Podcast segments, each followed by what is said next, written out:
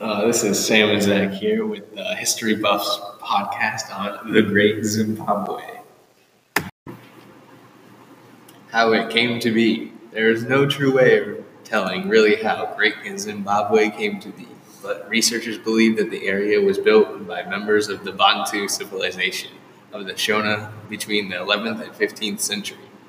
The area built most of what they had off of building a very important trade center. Important leaders. Although we cannot be sure, some say that the leaders were a group of people known as the Karanga. The Karanga were a branch of Shona speaking people who were discovered by the pottery found in the area.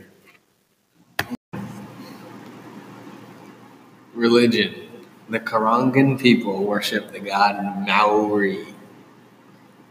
Religion was very important to them and can be shown in many parts of their culture, especially architecture. They built a very large stone tower to represent and worship Mwari.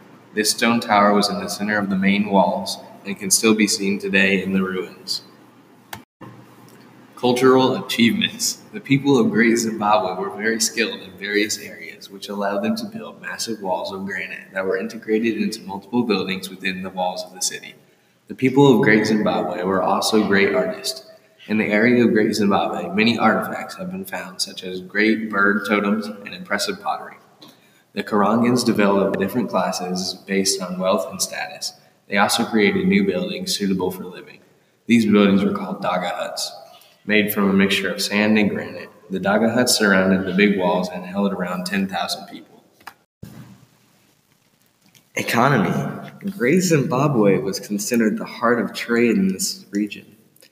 Their complex trade networks spanned from the most southern point of Africa all the way to China.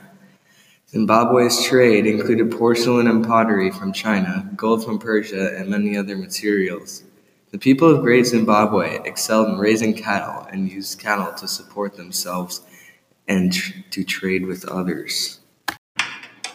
Thank you for listening to today's podcast about the Great Zimbabwe. We hope you enjoyed. We'll be here next week at about the same time. Thank you.